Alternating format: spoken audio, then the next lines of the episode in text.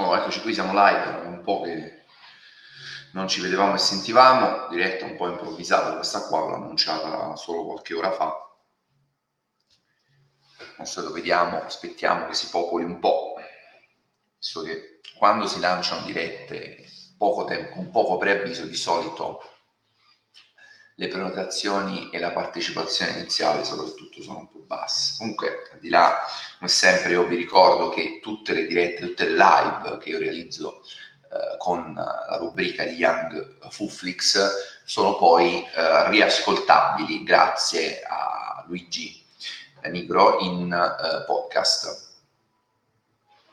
quindi potete anche riascoltarla poi in un secondo momento se ve la siete persa. Quindi io Ovviamente amo, preferisco eh, parlare live con voi anche perché il live ha il grande vantaggio di poter avere spunti, no? di poter discutere appunto in tempo reale, di poter ricevere domande, dare risposte, quindi di arricchire quello che altrimenti diventa un monologo, eh, magari monotono, eh, di una sola persona. Quindi sicuramente il bello della diretta, eh, come live di Facebook è questo. Oggi parliamo sempre di un tema che è connesso al mio core, la comunicazione. La comunicazione e a due temi che mi appassionano da sempre, che ho studiato all'università e da solo, sono temi connessi alla sociologia, in particolare alla psicologia sociale eh, delle relazioni. Ci sono già eh, degli studi, un po' di dati eh, che sono emersi dopo il primo lockdown e che eh, ancora di più eh, sono stati poi analizzati dopo l'estate con l'inizio di questi nuovi, come potremmo chiamarli,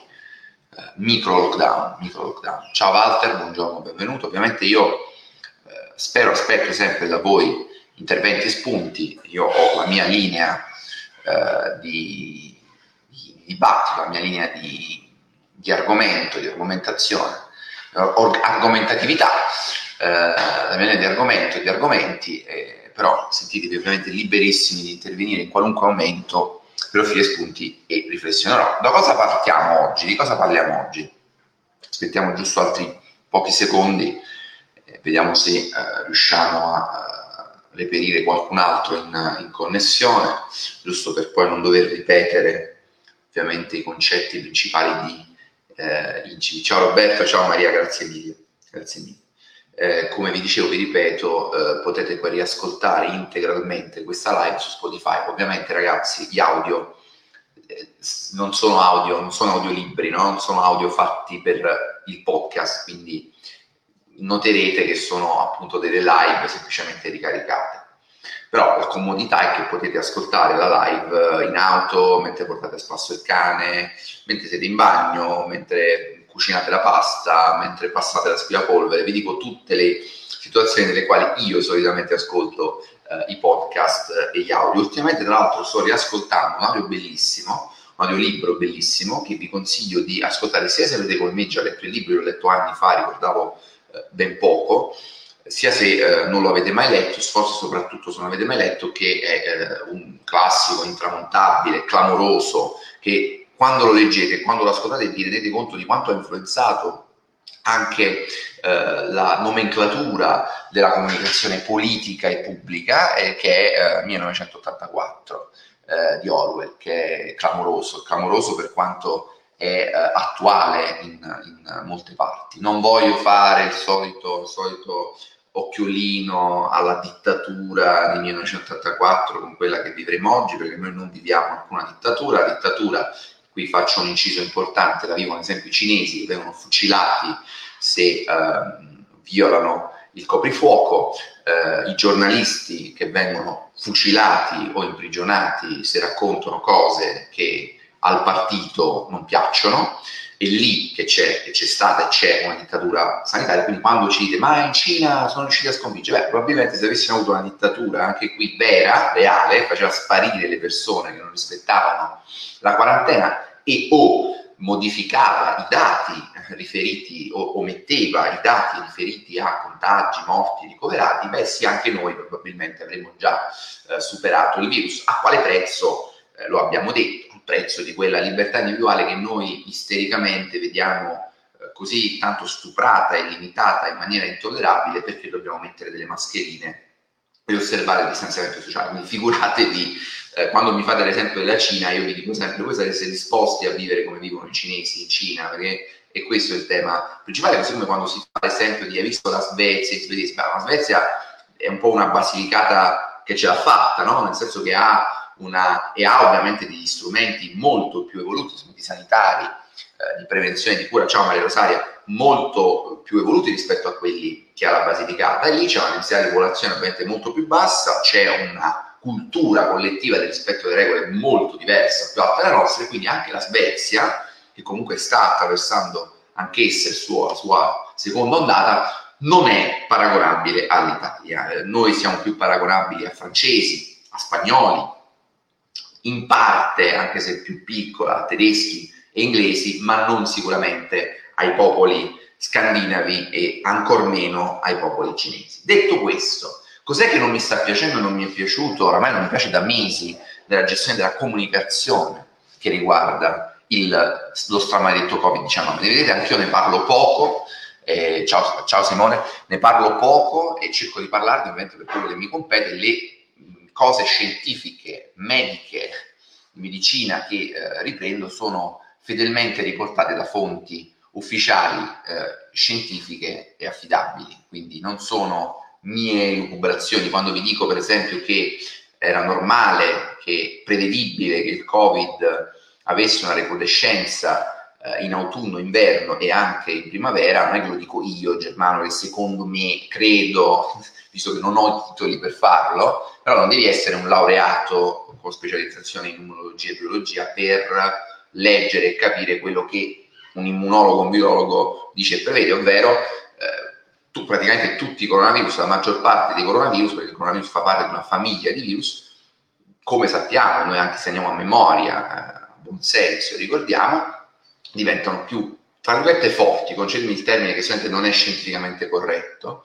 eh, in autunno e inverno. Cioè, le influenze eh, si chiamano stagionali proprio perché hanno una stagionalità questo virus non è un'influenza, l'abbiamo detto tante volte, ma la famiglia è quella delle famiglie di provenienza, è quella, ripeto, perdonatemi e scusatemi delle imprecisioni di nomenclatura scientifica, ma io devo parlare per farmi capire anche ai non tecnici, l'importante è che passa il concetto generale. Cioè, se in tutto il mondo si dice, eccetto la Cina, ma ripeto, quello che ci arriva dalla Cina come informazioni dobbiamo prenderle con le pinze, perché sono informazioni de, del soci, sono informazioni del partito, sono informazioni filtrate, coadiuvate dal partito cinese, partito unico, io, io, lo chiamo il partito unico cinese, che in questo ricorda un po' il 1984, non è a quei livelli perché, ripeto, se ascoltate o leggete il libro, eh, spesso viene la pelle d'oca pensare a cosa ha immaginato il 1984 e capite anche quante volte lo si cita a sproposito, perché per fare un esempio, nel 1984 tu venivi giustiziato e arrestato se tradivi delle nozioni in viso.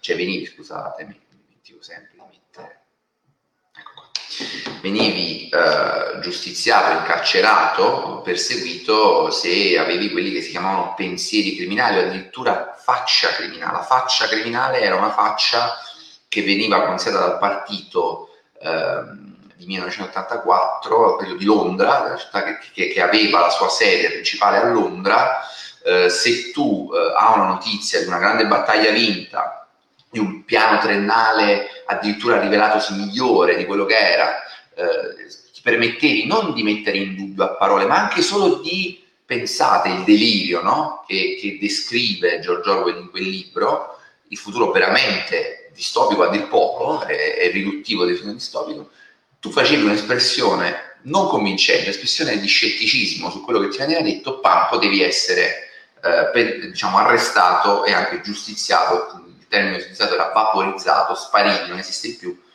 perché avevi avuto una faccia criminale. Quindi bastavano le espressioni. Quindi questo per capire quando vi citano 1984 probabilmente non l'hanno mai letto o ascoltato, perché la dittatura che c'è eh, descritta in quel libro non è stata mai vissuta neppure dalle peggiori dittature che noi ricordiamo. Tornando a noi, eh, una dittatura che forse noi ci autoinfliggiamo è quella del pensiero binario cioè è della classica lotta tra questi liberi, cioè ci autocondanniamo a partecipare ogni volta a questo tifo, no?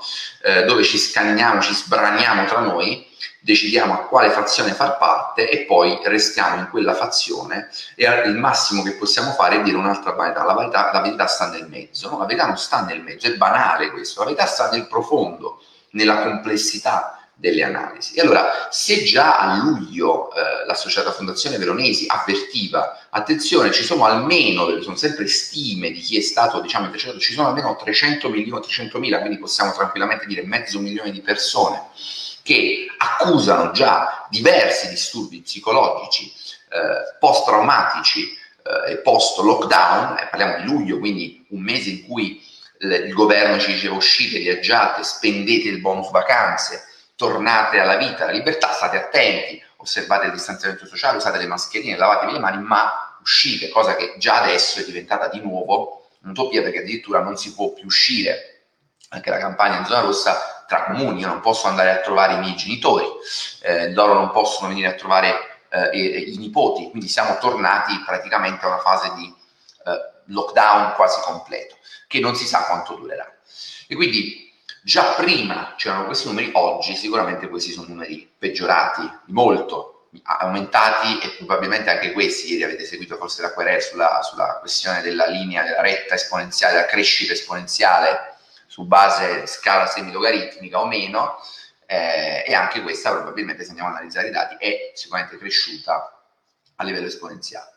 Eh, sono aumentati eh, gli episodi, questo se ne è parlato, devo dire, eh, di violenza domestica di donne contro uomini, ma anche eh, all'inverso, anche uomini che hanno subito violenze fisiche e psicologiche dalle proprie compagne, eh, genitori o racconti di genitori che hanno lavorato, qui apriamo l'altra parentesi del cosiddetto smart working, che è un termine completamente usato a caso, lo smart working non è quello che noi facciamo con le aziende, quello che stiamo facendo anche noi qui, cioè lo smart working che possiamo fare noi è un telelavoro, tu sei a casa, hai l'orario di lavoro 9-18, fine, cioè, c'è una ovviamente flessibilità, ma lo smart working è un'altra roba, lo smart working è il lavoro dove mi capita, quando mi capita, come mi capita, se mi capita mi organizzo e vado per obiettivi, fine. Quello è lo smart working, non esiste altro. Il resto è telelavoro e vi assicuro che un'altra conseguenza psicologica brutta anche sui bambini è quella del telelavoro con i bambini in casa, quindi impossibilità di mandarli all'asilo, di avere una babysitter o di, di, mandarla di mandare figli ai genitori, figli piccoli, e succede una doppia cosa brutta. Mi raccontavano molti genitori. Io ho due bimbi piccoli, un anno e mezzo, eh, un anno e mezzo e di tre mesi ormai.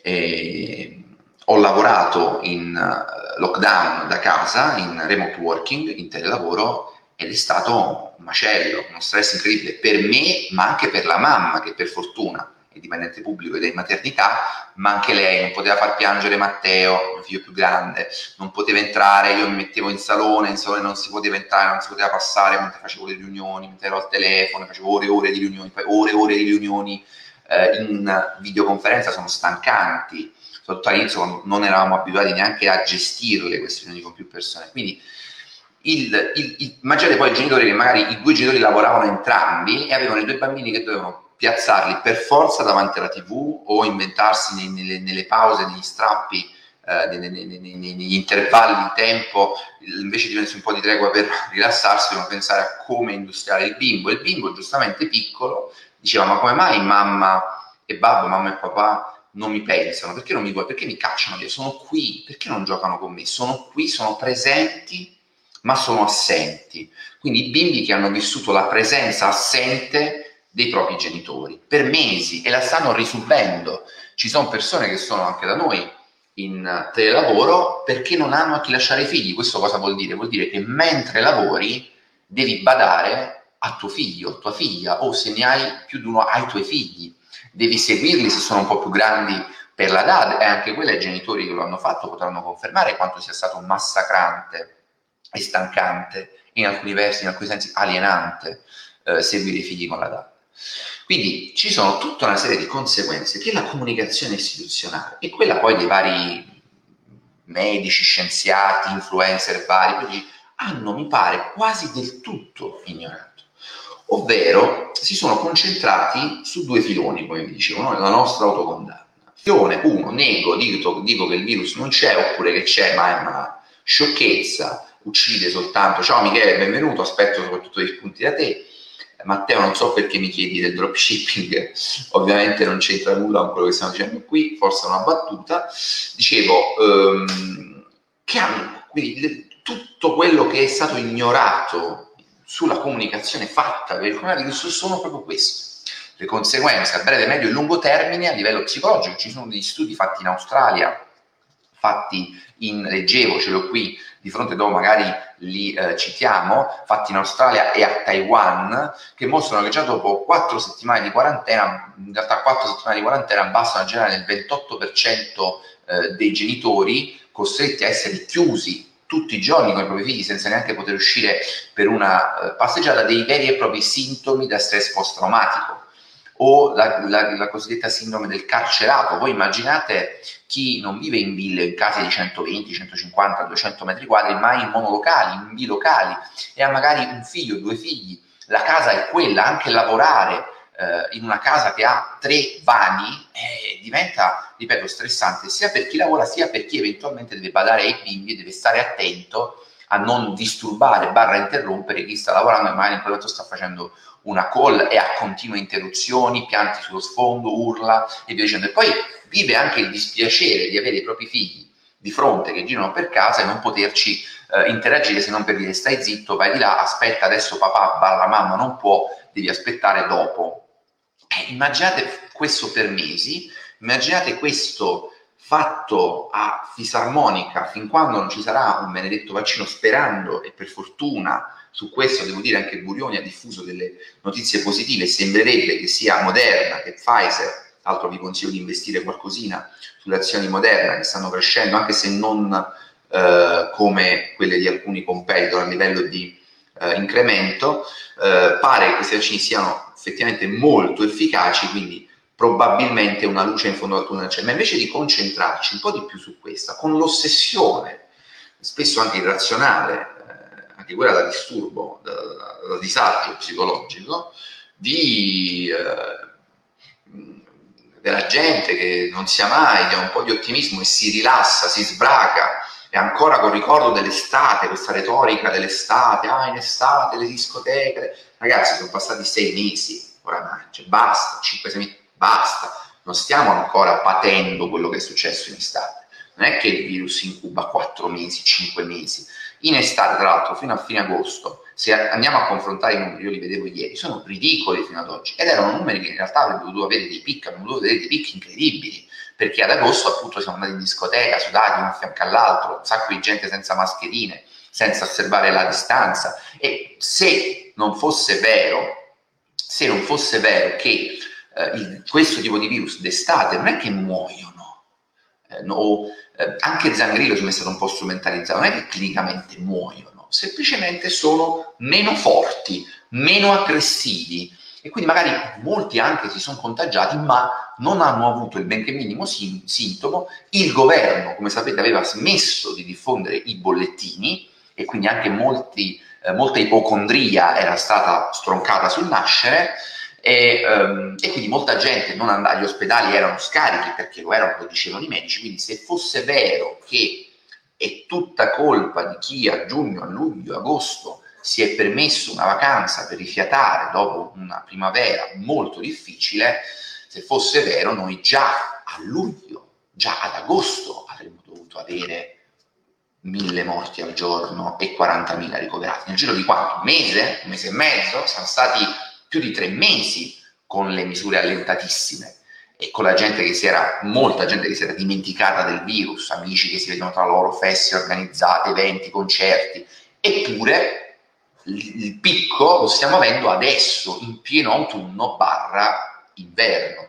Qui non è che ci vuole un premio Nobel della medicina per capire che buona parte di questa pandemia era inevitabile che esplodesse adesso e che è semplicemente folle, ridicolo, scollegato dalla realtà pensare che noi possiamo stare da marzo ad oggi chiusi anche in estate in semi-lockdown. Era una roba che avrebbe fatto sbarellare giustamente una marea di gente, oltre ad uccidere l'economia che già era stata provata al primo lockdown. Quindi ragazzi, tutto quello che è stato fatto, sarà stato fatto qualche errore, di sicuro qualcuno avrà sbagliato sottovalutando il virus, ma quello che è successo in estate, vi prego, un'altra cosa importante, lasciamola l'estate, basta, è finito. Io vedo ancora imbecilli che oggi, il 18 novembre, ci citano giugno, luglio, ma basta, quello che ho fatto a luglio non può incidere su quello che sta succedendo oggi.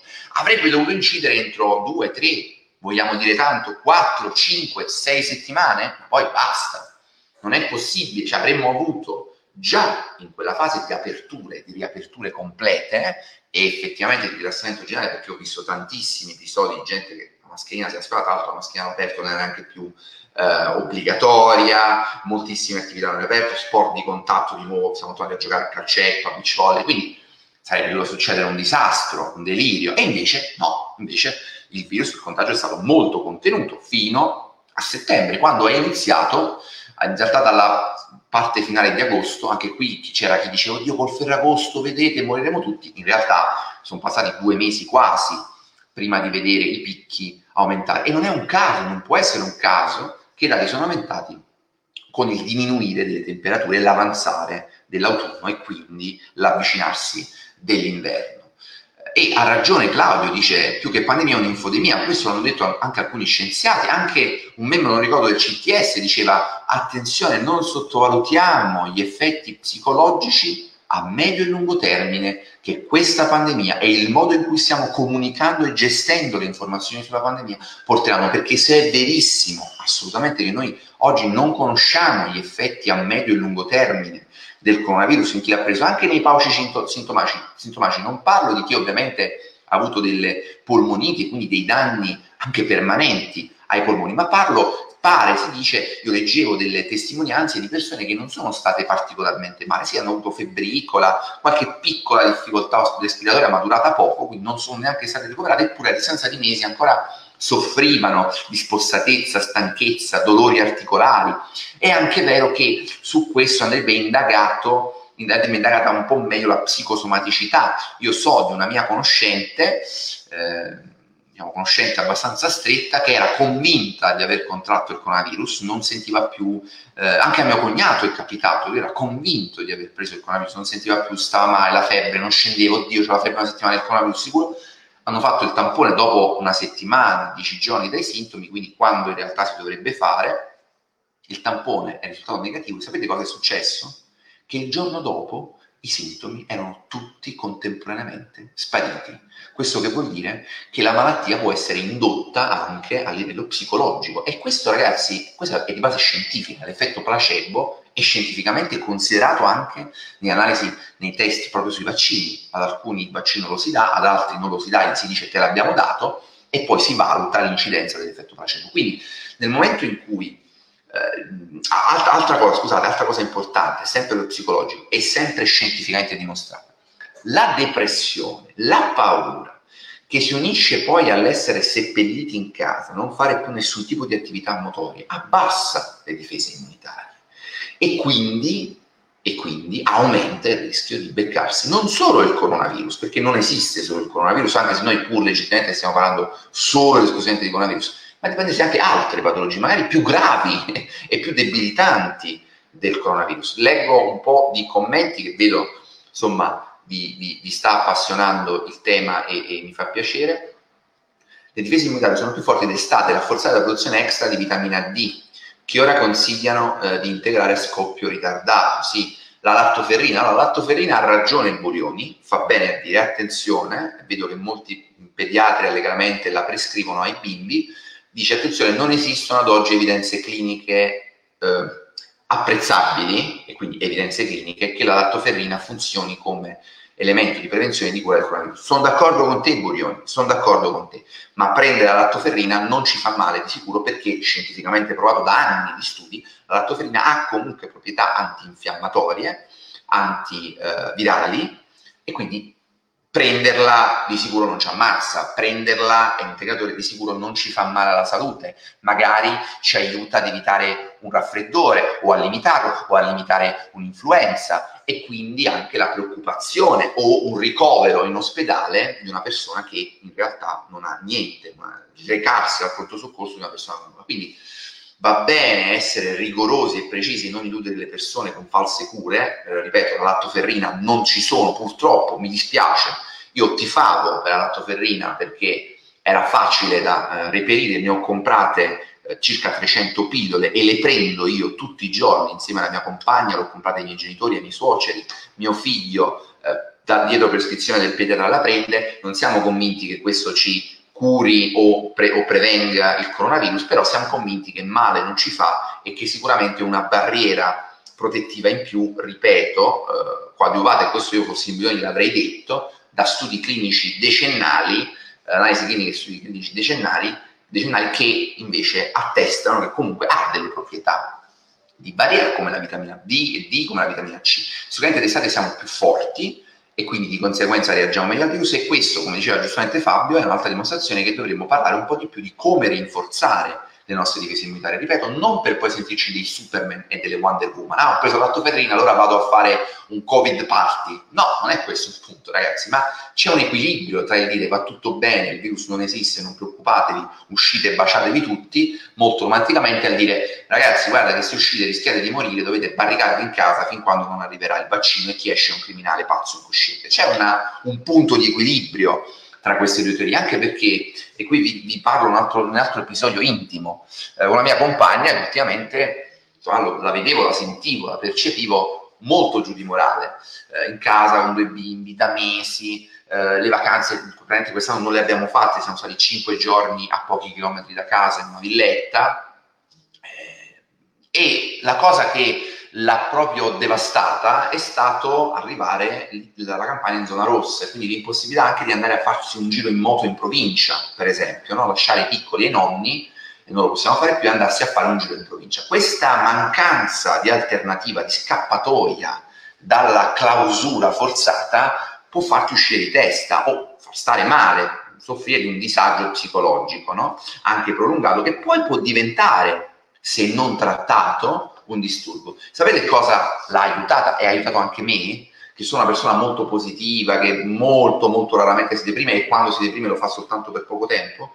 Dire ok, immaginiamo, programmiamo la nostra futura vacanza. L'anno prossimo il coronavirus non ci sarà più e noi potremo farci una bellissima vacanza recuperando anche quelle che non abbiamo fatto quest'anno. Già solo pensare, immaginarsi, proiettare, fare questo esercizio di immaginazione, quindi uscire, evadere un attimo dalla realtà momentanea che ci costringe in casa, ti aiuta a stare meglio. Diciamolo alle persone in televisione, chiamiamo dei psicologi, non serve uno psicologo, eh, però chiamiamo dei psicologi che si mettiamo più autorità, dei sociologi che ci spiegano quali esercizi fare per iniziare la giornata al meglio, per essere positivi riguardo al futuro, per affrontare le difficoltà presenti.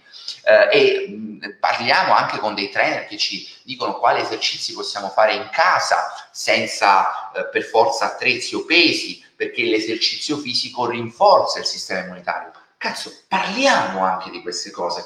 Se ci riduciamo a fare i bollettini Uh, i morti, i feriti, i ricoverati, i, i, terapia intensiva, eh, ma poi tu finisci intubato a pancia sotto e, e ci metti sei mesi per riprendere, leggevo che ci può, sono stati fino a sei mesi di riabilitazione, perdi una quantità enorme di massa magra, di massa muscolare, ovviamente perché se sei fermo tre settimane immobilizzato è chiaro che i muscoli tendono ad atrofizzarsi. Quindi tutta questa roba terrori- terrorizzante, vi assicuro che funziona su chi è già terrorizzato chi non è terrorizzato ha le, la reazione opposta, nega, dice non me ne frega, non lo voglio manco sapere, vaffanculo, perché non ce la fa più. E io ho conosciuto tantissime persone che erano terrorizzate in una prima fase e in questa seconda fase, la mia compagna, la mia compagna, la prima fase era nel loop, nel mood del vedo i bollettini più volte al giorno, cerco i numeri, mi faccio le statistiche, analizzo, prevedo, eh, sono spaventata, terrorizzata, non esco di casa, vai tu a fare la spesa, io sto chiusa ad oggi che non vuole sapere più nulla mia compagna non vuole ascoltare i bollettini. Quando gli dico oggi non voglio sapere i morti, non voglio sapere nulla, basta, perché non ce la fa più. Come lei tantissime. Ora noi viviamo una situazione familiare comunque serena, tranquilla, economicamente, eh, umanamente. Immaginate chi ha perso il lavoro, lo sta perdendo, ha dimezzato il fatturato, ha chiuso la propria società, litiga, cioè immaginate la mole incredibile di macigni che la psiche deve immaginare, deve, deve, deve supportare. In più vedete queste Cassandre, questi gufi che ogni giorno dicono, ah, avete visto, avete, vi siete divertiti d'estate, eh, adesso, adesso 700 morti, domani 1000, e secondo le mie previsioni entro tre settimane avremo 3000 morti al minuto. Ragazzi, anche voi avete un disagio, dovete parlarne con un psicologo bravo e curarlo, perché non siete persone normali.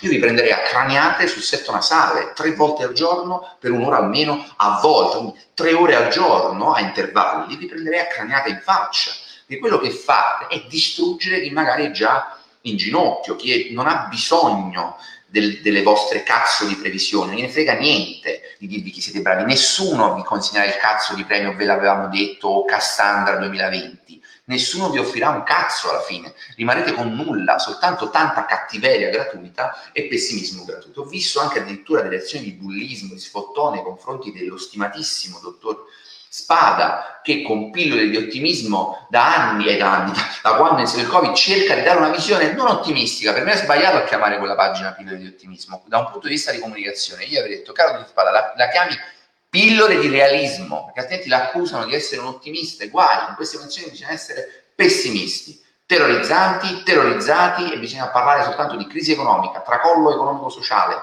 tracollo sanitario, gli ospedali al collasso, la gente che muore, Solo di questo dobbiamo parlare. Allora io semplicemente dico, parliamo anche d'altro, senza vivere col terrore che poi la gente, se ci permettiamo di dare qualche visione positiva futura, all'improvviso esce per strada senza mascherine. Tanto vi assicuro che oramai, dopo nove mesi quasi oramai di Covid, siamo arrivati a un punto dove chi nega, nega e continuerà a negare. E più gli direte che c'è un'emergenza, più gli direte che moriremo tutti, più negherà. Più uscirà senza mascherina, più vi sputerà in faccia. Ok? Per dimostrare anche a se stesso che aveva ragione, che il virus non fa nulla, non è un pericolo ed è una bufala per tenerci in casa, dittatura sanitaria. Quindi oramai voi questa gente l'avete persa. Voi che avete gestito la comunicazione fin qui sul Covid, la gente l'abbiamo persa, è andata, non la convertiamo. Un negazionista no mask, come si chiamano, non lo convertite col terrorismo mediatico, anzi lo radicalizzate ancora di più, lo fate diventare ancora più convinto di aver ragione.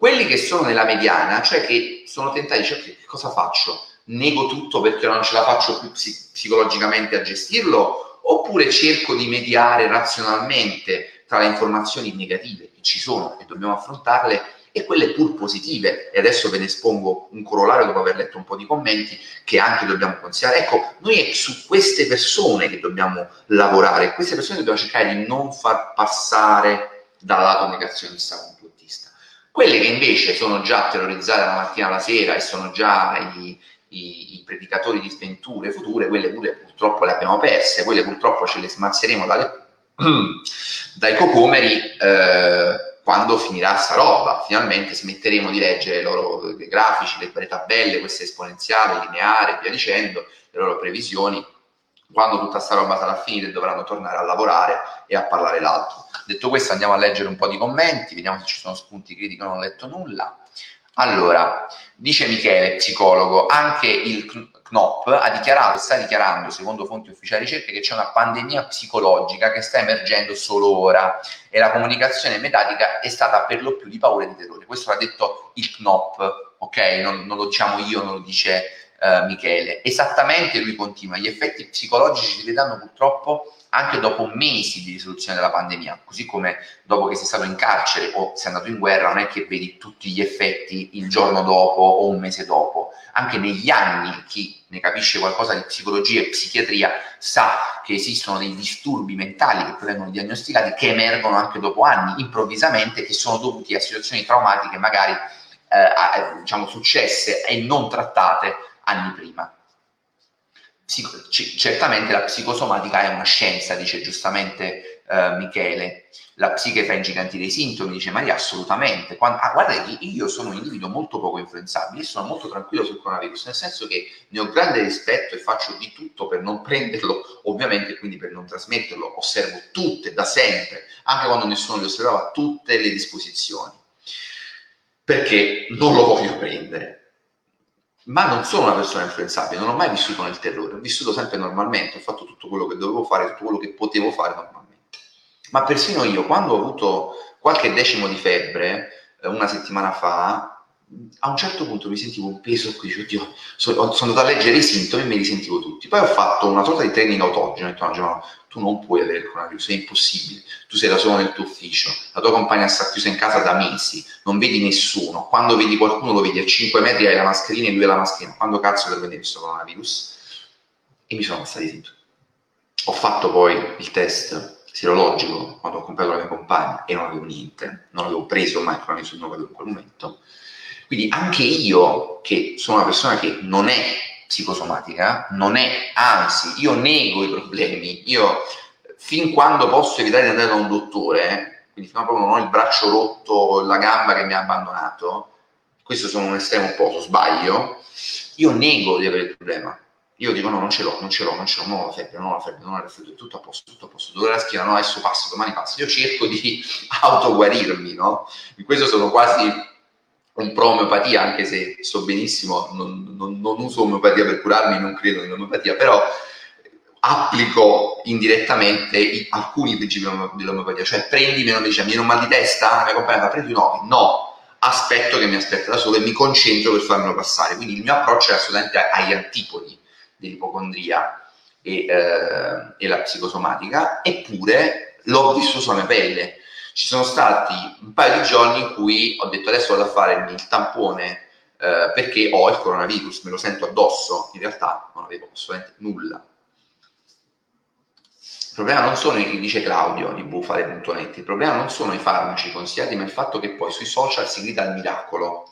Giusto Claudio, giusto. Quindi la comunità medica dice calmi, non è che va bene per tutti. Io rispondo non ci volete curare. Hai ragione, questo è un altro tema importante sull'altoferina, io penso che sia stato fatto, ci sia stato un esempio di pessima scienza, e l'ha detto anche Burioni, ci sono stati dei medici coinvolti che sono stati forse, anzi sicuramente un po' troppo trionfalistici, superficiali e avventati eh, nel diffondere determinate notizie, giornalisti che però devo dire, in questo caso credo io non massacrerei i miei colleghi, perché se due o tre medici diversi, di specializzazioni diverse, tra cui un immunologo, mi dicono guarda, l'altoferina ha avuto degli ottimi riscontri, e abbiamo visto che effettivamente può eh, prevenire il coronavirus, eh, io da giornalista mi fido. Eh, se poi un altro medico mi dice no, guarda, è una sciocchezza, non è vero, e mi spiega come funzionano i trial clinici, i test, perché quel campione non è così significativo, io penso che abbia sbagliato prima di tutto, in questo caso, la scienza medica, la medicina, che forse, sto immaginando, anche in buona fede, perché voleva dare una buona notizia, ha dato una buona notizia avventata. E poi si creano purtroppo questi fenomeni eh, di isteria collettiva, ma ripeto, sempre dovuti al fatto che c'è una compressione incredibile eh, delle notizie positive che non si devono dare, non si devono dare e non, non sia mai poi tu dai una notizia positiva e ci sono dei dati negativi, lato ricovere, gli vieni ma hai visto tu? Hai detto una settimana fa che i 37 giorni stanno cioè, hai visto invece stanno, stanno ancora salendo e dico cazzo ma curati cioè sei con te, invece di dispiacerti del fatto che io avessi torto e tu ragione, stai godendo la tua ragione. Sei un povero imbecille. Sei uno che ha 13 anni mentali. L'approccio semmai dovrebbe essere, hai visto purtroppo, mi dispiace dirlo, io facevo il tifo per te, la tua teoria, ma tu ti sbagliavi. Ed invece no, l'approccio non è questo. L'approccio, ah, ti sbagliavi, hai avuto ragione, hai visto oggi mille morti. Con quel tono di soddisfazione, ci fa piacere che ci sono stati mille morti perché così siamo contenti. Poi una precisazione vorrei fare sui morti pochi, tanti, i morti sono sempre tanti. Cioè, nella nostra, nessuno vuole morire o vuole vedere morire ovviamente un proprio caro, quindi a chi dice i morti sono pochi, 200 sono pochi, dico vabbè certo se, se tra i morti ci fosse un tuo genitore, un tuo fratello, un tuo amico caro, probabilmente per te un morto sarebbe tantissimo. Ma è anche normale che per me 500, 1000 morti estranei, è chiaro che non sono gravi come un morto in famiglia, ma questo è fisiologico, è inutile che moralizziamo su questa parte qui, no, è chiaro che un morto in famiglia per me eh, vale eh, 100.000 morti estranei, questo è, è chiaro, no? È normale, ma anche qui va lavorato, bisogna lavorare sulla percezione dei dati di quelli più gravi sui decessi e di quelli che sono a crollare, nuovi positivi, l'incidenza, l'aumento, l'incremento percentuale nuovi positivi che era, vi ricordo, più 120% a un certo punto, poi è stato più 100%, più 70%, ieri questo cercavo di far passare, più 80, più 50, più 20. Quindi vuol dire che non sta più raddoppiando o più che raddoppiando e sta pian piano scendendo. la curva si sta appiattendo e dovrebbe pian piano, dopo essersi appiattita, ovviamente decrescere, quindi iniziare a decrescere. Tutti i dati che abbiamo a disposizione in realtà negli ultimi 15 giorni, li vedevo ieri, fanno pensare a questa inversione di tendenza. Ovviamente nel momento in cui una curva esponenziale non fa più così, ma inizia a fare così, non è più in quella parte eh, una curva esponenziale, la parte di una curva esponenziale. Allora, allora, allora, vediamo un... se magari mi fate questi commenti un po' più tecnici e vi potete qualificare, mi chiamo eh, e sono un medico, eh, è anche meglio, ok? Oppure non sono un medico, ma l'ho letto su questa fonte. Vediamo questo esempio. Dice Antonio, il pacco immunitario composto da C più D, vitamina, zinco, io prendo zinco, io prendo integratore di zinco eh, e eh, lattoferina e B6, supportano da sempre il sistema immunitario e questa è una cosa che non devi essere un immunologo laureato col Nobel e con il Nobel in curriculum per capire perché è di letteratura scientifica di pubblico dominio ma farle passare per prevenzione anti-Covid con la solita speculazione fuffologica dei soliti ha fatto danni. Antonio concordo, concordo, lo dicevo prima, purtroppo ha fatto danni anche perché che cosa è successo? Che poi si è creata la speculazione di chi vende la lottoferrina, che è schizzata a prezzi incredibili ed è diventata un prodotto introvabile. Quindi andava sicuramente, eh, proprio perché tante co- questo che tu scrivevi è una roba che si sa da anni, non da ieri, quindi innanzitutto non presentarla come grande scoperta. Abbiamo scoperto che la lattoferrina, sì, la lattoferrina è efficace nella prevenzione di determinate infezioni e è un antivirale contro determinati virus, aiuta il supporto del sistema immunitario, ma questo non significa che mangiando eh, mandarini e inghiottendo integratori di lattoferina noi diventiamo immuni al Covid. Questa ovviamente è una cosa completamente falsa che è bene ribadire perché la lattoferina non cura e non previene il Covid, poi magari curerà e, prever- e prever- Oddio, non, viene, non viene, il termine preverrà il, il Covid, però non abbiamo adesso evidenze scientifiche su questa cosa. Vanno fatti più test su più pazienti su un intervallo di tempo più lungo, altrimenti non. Adesso parliamo, diceva giustamente Michele, dobbiamo parlare anche di quello che si può fare, non solo di quello che viene vietato, che la mente lo prende come una limitazione, mentre abbiamo così una possibilità di scelta e di libertà. Bravo, guardiamo il cosiddetto altro lato della medaglia, il bicchiere mezzo pieno, cerchiamo di dare dei messaggi anche positivi alle persone. Ripeto, non perché così dicono, ah ok, il Covid, no, dobbiamo dire il Covid esiste, c'è, è lì, ci dobbiamo convivere. Per, dopo la fine del lockdown, del primo lockdown, in un momento di lucidità collettiva, un po' tutti io leggevo enti, scienziati, politici dicevano ragazzi, il vaccino non ci sarà prima di un anno, un anno e mezzo, quindi rassegniamoci, facciamo il segno della croce perché dobbiamo convivere, imparare a convivere, è diventato uno slogan vuoto. In realtà imparare a convivere col coronavirus vuol dire proprio questo, cioè dare alla gente gli strumenti psicologici e anche operativi per convivere con la malattia al meglio possibile. Non sarà perfetta, sarà anzi sofferente, sicuramente, per alcuni di più, per alcuni di meno, ma sicuramente se abbiamo degli strumenti che ci spiegano come vivere al meglio, ci danno anche delle visioni future. Ad esempio, una cosa, concentrarsi banalmente, in realtà non è una banalità, dice Cristel, giusto? Sulle soluzioni, non sul problema, non solo sulle soluzioni, ma sulle nuove opportunità. Noi storicamente, proprio come razza umana, a ogni grande crisi abbiamo sofferto tantissimo, tante persone hanno sofferto, sono morte, hanno perso tanto a ogni grande crisi, però ci siamo rialzati più forti di prima, più ricchi di prima, meglio organizzati di prima. Siamo un po' come i Super Saiyan, se qualcuno ricorda Dragon Ball. Quando siamo vicini a essere ammazzati in un combattimento e non moriamo, ciò che non ti uccide ti fortifica, no? Sembrano frasi fatte, banali, motivazionali, ma è proprio così. Ciò che non ci uccide come razza umana ci rende più forti, ma per una questione anche logica si spera che dopo questo intervento, dopo questa pandemia, noi saremo preparati meglio per future pandemie. Perché che succede se tra due anni noi troviamo, abbiamo trovato il vaccino al Covid, tutto a posto, il Covid è un brutto ricordo, ci vacciniamo, lo limitiamo tantissimo, non ci sono più lockdown, usciamo e ci divertiamo come prima. Bene, ne arriva un altro. Che facciamo? Non possiamo fare di nuovo quello che è stato fatto con il Covid. Quindi dobbiamo attrezzarci per affrontare meglio un'eventuale seconda pandemia che potrà arrivare si spera mai, ma che potrà arrivare anche a breve, anche subito dopo il Covid, questo non lo possiamo sapere.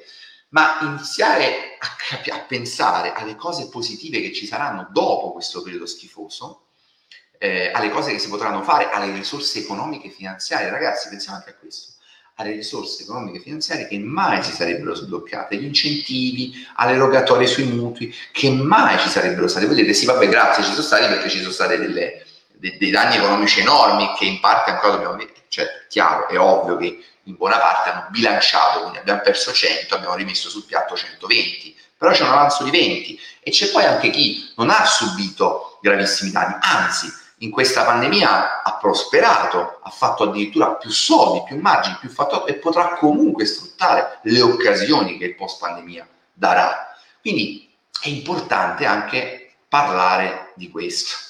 Germano Personal Life Coach dice Enrico. Eh, sto leggendo un po' di commenti, ragazzi, scusate se non mi,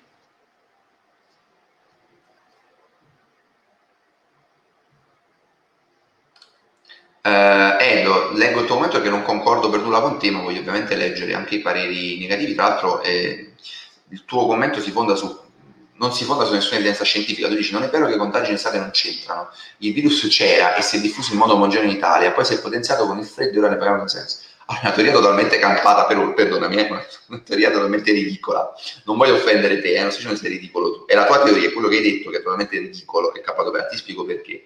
Perché se io mi sono preso il Covid a luglio e sono stato asintomatico o pauci sintomatico e l'ho trasmesso a 50.000 persone a luglio e a luglio i dati, vatti a vedere i dati, giugno, luglio, agosto i dati parlavano chiaro, le terapie intensive erano vuote, gli ospedali erano vuoti, i ricoverati non c'erano, beh, semmai tra virgolette fatto, potrei aver fatto un favore perché ho immunizzato me stesso e gli altri, anche se abbiamo visto che ci sono pare 5, 7 ceppi diversi, quindi pure qui parlare di immunità di gregge, io non mi avventuro a farlo perché innanzitutto non sono un immunologo, ma poi leggendo dai immunologi non è una teoria così semplice. I, i, gli immunologi inglesi ci hanno sbattuto la faccia pensando che bastasse far contagiare più popolazione possibile, più gente possibile, ma in realtà non è proprio così semplice. Quindi non voglio dire che c'è, stata un, c'è stato un aiuto all'immunità di gregge, ma è ridicolo pensare che chi si è preso il Covid a luglio lo stia trasmettendo ancora oggi.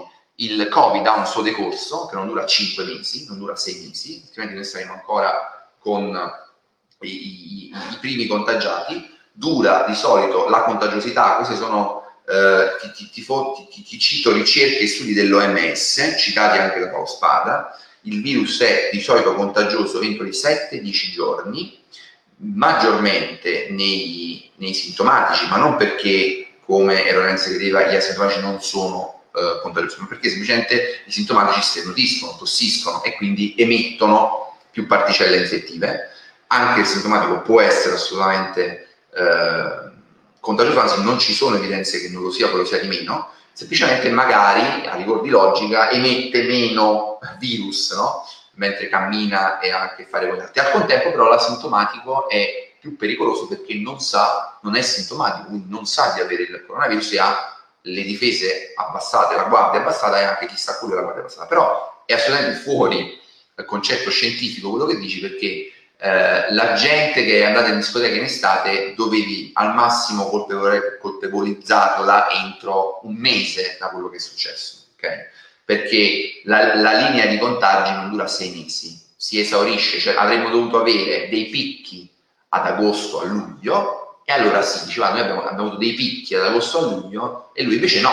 Quindi vuol dire oggettivamente che ad agosto e luglio il virus non si è diffuso e non puoi dire che io ho preso il virus ad agosto, ce l'ho in corpo e adesso il virus si è fortificato. È la stessa ridicolaggine di chi diceva che il virus era clinicamente morto. Non è che il virus sta lì, si seppellisce dentro di me, muore eh, in estate e poi d'inverno io lo divento un tore. È una, una cosa ridicola questa, cioè, non ha proprio senso, non ha alcuna base. Cioè, quelli che si sono comportati male in giugno, luglio, agosto avrebbero dovuto comportare guai in quei, in quei, mesi, non a distanza di sei mesi. Non è che io mi prendo il virus a agosto perché sono in discoteca e lo trasmetto a mio nonno a novembre.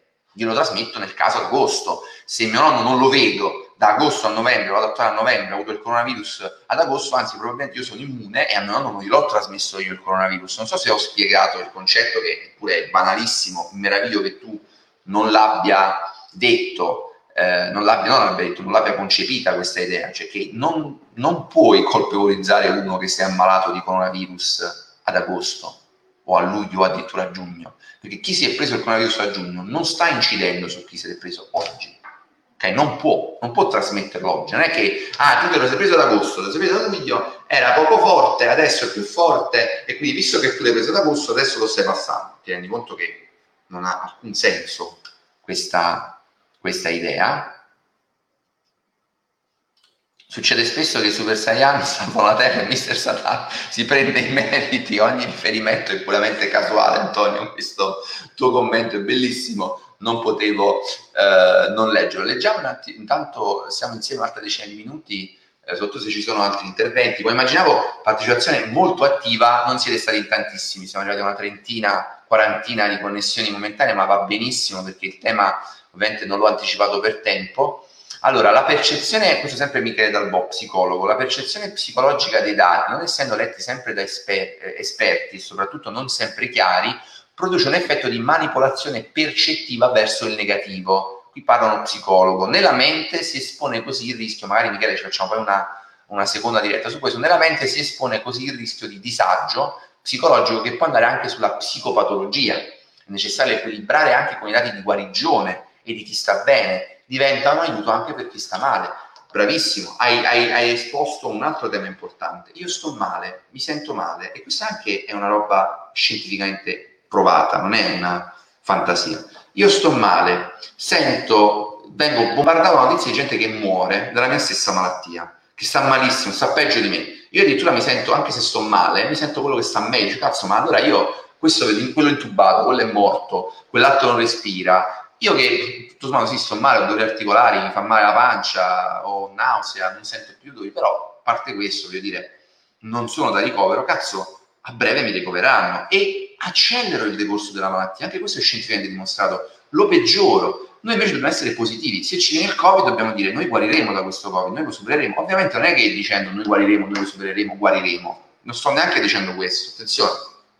Perciò vi sto dicendo il Covid non prendetevelo, non è che voi ve lo prendete, vi autoconvincete che state guarendo e guarite, no, però sicuramente le informazioni positive e sapere che altri sono guariti ci aiuta per dirvi. Se abbiamo, una cosa orribile, se abbiamo un tumore al colon in fase terminale, purtroppo non ci basteranno le notizie positive, salvo miracoli non spiegabili però in questo modo, con questa motivazione, non ci serviranno notizie positive e pensiero positivo, purtroppo, per sconfiggere la malattia. Moriremo nel giro di poco, al di là, però, poss- al di là di quello che possiamo pensare, però possiamo decidere se passare nella depressione totale eh, gli ultimi giorni che ci restano o cercare di goderceli al meglio. La stessa cosa, quindi per fare un esempio estremo, non è che il pensiero positivo vi guarisce dalle malattie, il pensiero positivo però aiuta, che è diverso, a prevenire determinate malattie e a affrontarle meglio. Quindi se possiamo affrontare meglio il decorso della malattia, che per alcuni è di pochi giorni, per alcuni addirittura è di un mese, tre settimane, due settimane, con delle notizie anche positive. Ah, oggi però sono guarite, è vero, oggi ci sono 39.000 nuovi contagi, ma 10.000 persone sono guarite senza nessuna conseguenza. Sono tornato a casa senza nessuna conseguenza. Io capisco, la paura è, oddio, ma se poi spingiamo troppo solo positivo, la gente si rilassa. No, tu devi equilibrare e, come spiegava giustamente Michele, anche queste sono un po' le basi della psicologia della psicologia sociale, le persone tendono a dare maggior peso e maggior rilevanza alle notizie negative. Quindi naturalmente il nostro cervello già è portato per una questione ancestrale che ci serve per prevenire i pericoli, nostra, il nostro cervello rettile fa questo perché deve essere sempre in allarme e, e, questo è il motivo per il quale le notizie negative, no, è risaputo, di solito vengono lette molto di più di quelle positive. Quindi già c'è una maggiore incidenza sulla nostra psiche e sul nostro comportamento tendenzialmente delle notizie negative. È inutile rincarare la dose addirittura omettere, cancellare notizie positive con la paura che poi non sia mai la gente sta un po' meglio. Dobbiamo capire che non esiste soltanto la salute fisica, ma che non solo esiste anche la salute mentale, ma che la salute mentale è collegata, anche questa cosa risaputa, intimamente alla salute fisica e che, aggiungo, il capitalismo nel quale ci piaccia o no noi viviamo non può slegare l'economia dalla salute mentale e fisica. È un cerchio se mi togli il lavoro, se mi togli l'azienda, se mi togli la dignità economica, non me ne frega un cazzo, perdonate il francese, che mi stai tutelando dal virus, perché mi stai ammazzando in un altro modo. E quindi, razionalmente o meno, io, che sia under 30 o over 60, sceglierò di rischiare di prendere il virus piuttosto che di avere la certezza della perdita della dignità economica del posto di lavoro. È così quindi è impensabile scindere le due cose e dire no, vabbè, adesso per ora non parliamo di economia, non ce ne frega niente dell'economia, ce ne frega un cazzo, parliamo solo di salute e di coronavirus. Non è purtroppo possibile, sarebbe bello sarebbe semplice, ma purtroppo non si può dire, lo puoi fare, ecco, lo potevamo fare nella prima ondata, nel primo lockdown, quando sulle case c'erano le bandiere, si cantava, andava tutto bene. Adesso non piace neanche che si ridicolizzi chi lo ha fatto, perché è stata una cosa bellissima che andrebbe ripetuta semmai, non schernita. Adesso questa energia non c'è più, questa energia non c'è più perché abbiamo già vissuto un primo trauma e un secondo lo stiamo vivendo a distanza di pochissimo tempo. Quindi quello che in realtà bisognerebbe dire e far capire è sì, dobbiamo stare molto attenti, la situazione purtroppo è ancora molto delicata, in alcuni casi per certi versi drammatica, ci sono ospedali che sono veramente massacrati dal carico e medici che sono allo stremo, però c'è un però, ci sono anche questi dati, a parte il vaccino che sta per arrivare, a parte le buone notizie su quel fronte, a parte l'effetto elastico, l'effetto molla che avrà l'economia, perché l'economia è sempre così, da sempre, meraviglio che come alcuni analisti prevedono dei disastri delle catombe, ragazzi, ma noi abbiamo avuto dei disastri, il 29, la prima guerra mondiale, la seconda guerra mondiale, i disastri sono stati cento volte peggio di quello che stiamo vivendo adesso in società molto meno interconnesse, democratiche e, e solidali. Io sono, un, questo anche da dire, io sono convinto che il mondo di oggi, con tutti i suoi limiti, i suoi errori, le sue contraddizioni, i suoi compromessi, anche i suoi orrori, sia un mondo infinitamente migliore, ciao Riccardo, infinitamente migliore di quello di 20, 40, 50, anche solo di 20, ma ancora di più di 50, 60, 70, 80 anni fa. Io sono felicissimo di essere nato nell'86 e non nel 46. Cioè, penso che il mondo di oggi, ripeto, con tutte le sue enormi anche brutture e contraddizioni, sia un mondo decisamente migliore nel quale affrontare la pandemia. Noi immaginate se avessimo fatto la spagnola o questa stessa pandemia di coronavirus nel 1900. Vi assicuro che sarebbe stato molto peggio, ma già soltanto perché non potevamo vedere i nonni con le videochiamate, molto meglio di non vederli proprio, addirittura non li potevamo proprio sentire, non c'erano manco i telefoni, potevamo mandare una lettera ai nonni al massimo, se arrivava. Non potevamo guardare Netflix. Oggi noi possiamo vedere tutti i film che vogliamo, quando vogliamo, se lo vogliamo, da YouTube, andiamo, li noleggiamo, qualsiasi film che esiste nella cinematografia mondiale, lo vediamo.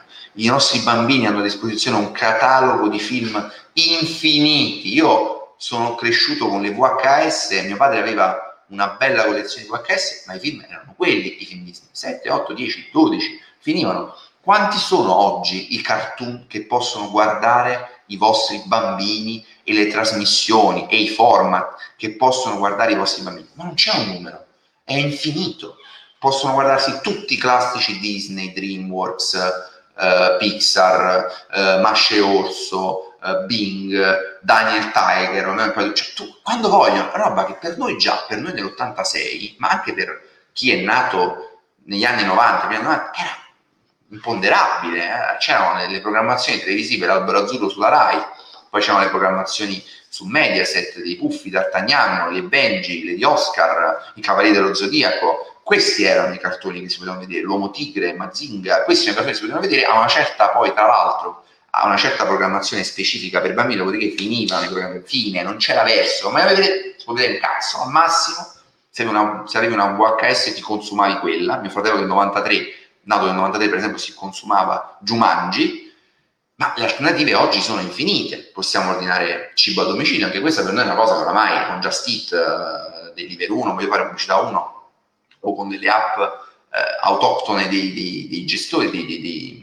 ristoratori, possiamo ordinare il cibo a domicilio, pagarlo online. Eppure questa ormai per noi è una roba.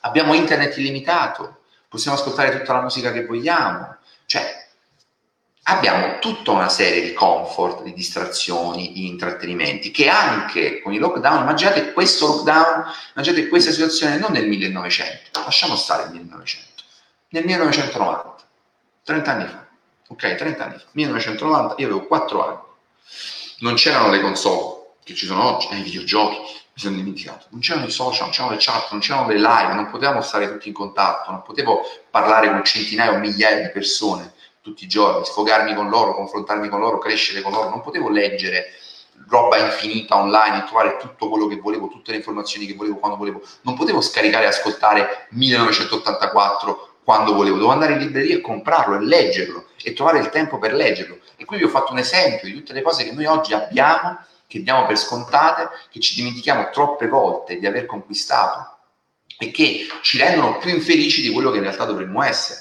Oggi possiamo prendere un aereo quando si potrà e in low cost praticamente viaggiare in giro per il mondo. Oggi anche la classe media, che non è certo ricca, medio-bassa, può farsi delle vacanze può andare in Scozia e spendere 1000 euro a testa e farsi una vacanza di 15 giorni, 10 giorni, come è capitato a me e alla mia compagna, dove con 1000 euro a testa abbiamo fatto una grandissima vacanza e alloggiato anche in alberghi a 4 stelle. Quindi voglio dire, c'è una democratizzazione degli accessi all'informazione, all'intrattenimento, ai viaggi, che dobbiamo tenere presente quando ci sentiamo avviliti, diciamo, Dio, la mia vita è senza via d'uscita, concentriamoci innanzitutto sul fatto che stiamo bene, noi in salute, prima di tutto io è l'esercizio che dicevo l'altra che faccio tutti i giorni, sto bene io, stanno bene i miei cari, stanno bene i miei amici, ok?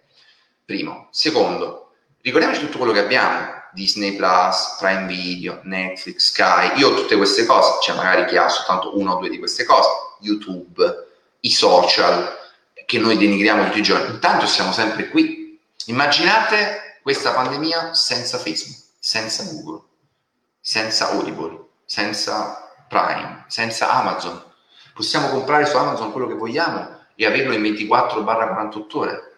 30 anni fa questa cosa non c'era, dovevi andare al negozio e comprare e non trovavi tutto quello che trovi su Amazon.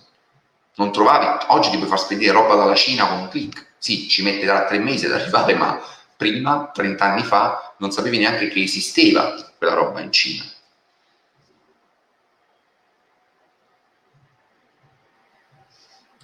Ah, Gabriele, ti devo leggere questo commento tuo e ti ringrazio perché è bellissimo. Purtroppo la retorica da due soldi del vero virus e l'essere umano esiste da un bel po'. Buona parte dei sedicenti progressisti disprezza il progresso e sputa sulle infinite libertà che abbiamo oggi.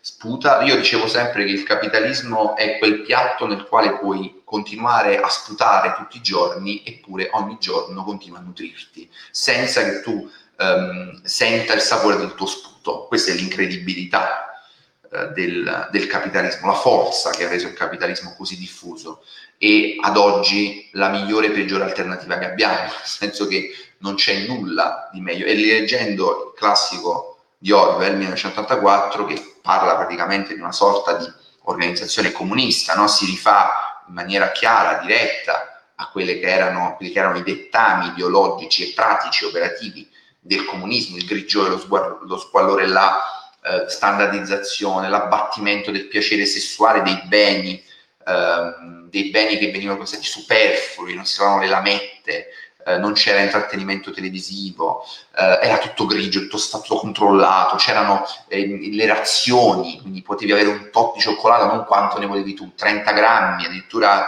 eh, lui, Winston, il personaggio, era il revisore degli errori di programmazione, quando il Ministero dell'Abbondanza diceva l'anno prossimo avrete 30 grammi eh, di eh, 40 grammi di cioccolata invece dei 30 attuali, addirittura l'anno dopo da 30 si passava a 20, quindi la previsione era, era addirittura diminuiva di quella che già c'era, era peggio di quella che dello status quo di quel momento, lui doveva lavorare per far risultare nel libro che si chiamava Il Tempo, nei giornali dell'epoca, che si chiamava il giornale dell'epoca, il quotidiano di propaganda dell'epoca che era Il Tempo, lui doveva fare in modo che risultasse scritto che in realtà da sempre la previsione era stata 20 grammi e non 40, o addirittura in alcuni casi lui doveva far risultare una previsione peggiore, quella del partito aveva previsto 15 grammi a settimana e invece è riuscito a fare anche meglio perché ne avete 20. E la cosa incredibile è che nessuno ricordava che in realtà fino al giorno prima di grammi non ne aveva 20 o 15 peggio, ma 30, cioè il doppio. Quindi sono concorde assolutamente con te, eh, o spero di avervi dato un po' di spunti positivi tutte, tutte le volte che l'economia capitalista viene messa sotto stress e schiacciata, ci può mettere anche mesi, anni a riprendersi e alcuni settori purtroppo possono addirittura sparire e soffrire per molto tempo. Prendete il retail, il retail non è che l'ha ucciso il coronavirus, il retail è un settore che soffre una crisi endemica da anni, anche da prima del 2008 ma questo fa parte dei cicli economici dei settori, si fa sempre esempio dei cocchieri, così come i cocchieri sono spariti, spariranno delle attività e ne compariranno delle altre. Io sono molto ottimista riguardo il presente e il futuro che ci aspetta e sono molto felice di vivere nel mondo in cui viviamo, ripeto, con tutte le sue contraddizioni, ma di sicuro non credo che il mondo del 1990 fosse un mondo migliore, più giusto, più trasparente, più democratico, più divertente di quello di oggi. E di sicuro una pandemia da coronavirus negli anni 90 ci avrebbe psicologicamente ed economicamente distrutto molto di più di oggi. Non c'erano e-commerce, per esempio. Prendete la pandemia negli anni 90, ma anche nei primi anni 2000, nel 2000, no? quando la diffusione di e-commerce era ancora eh, decisamente blanda e anche la diffusione della, della linea, soprattutto la banda larga, era assolutamente limitata e quindi comprare online era comunque una roba difficilissima da fare per molti.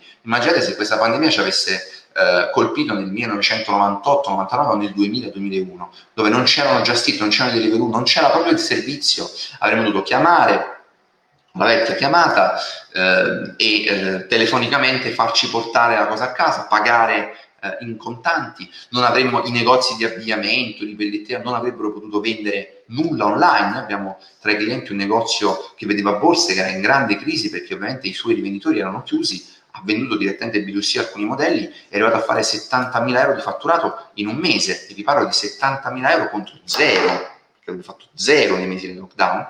Nel lockdown è arrivato a fare 70, 60, 70 mila euro di fatturato spendendo circa 8 mila di pubblicità, quindi con un ottimo eh, anche rientro. Questa possibilità negli anni 90, negli anni 2000 non l'avrebbe avuta negli anni 2000, quindi già solo 20-25 anni fa una pandemia del genere ci avrebbe disturbato. Pensiamo a questo, pensiamo a quanto ci è andato di lusso e questa pandemia è successa oggi, nel 2020 e non 30 anni fa o 25 anni fa.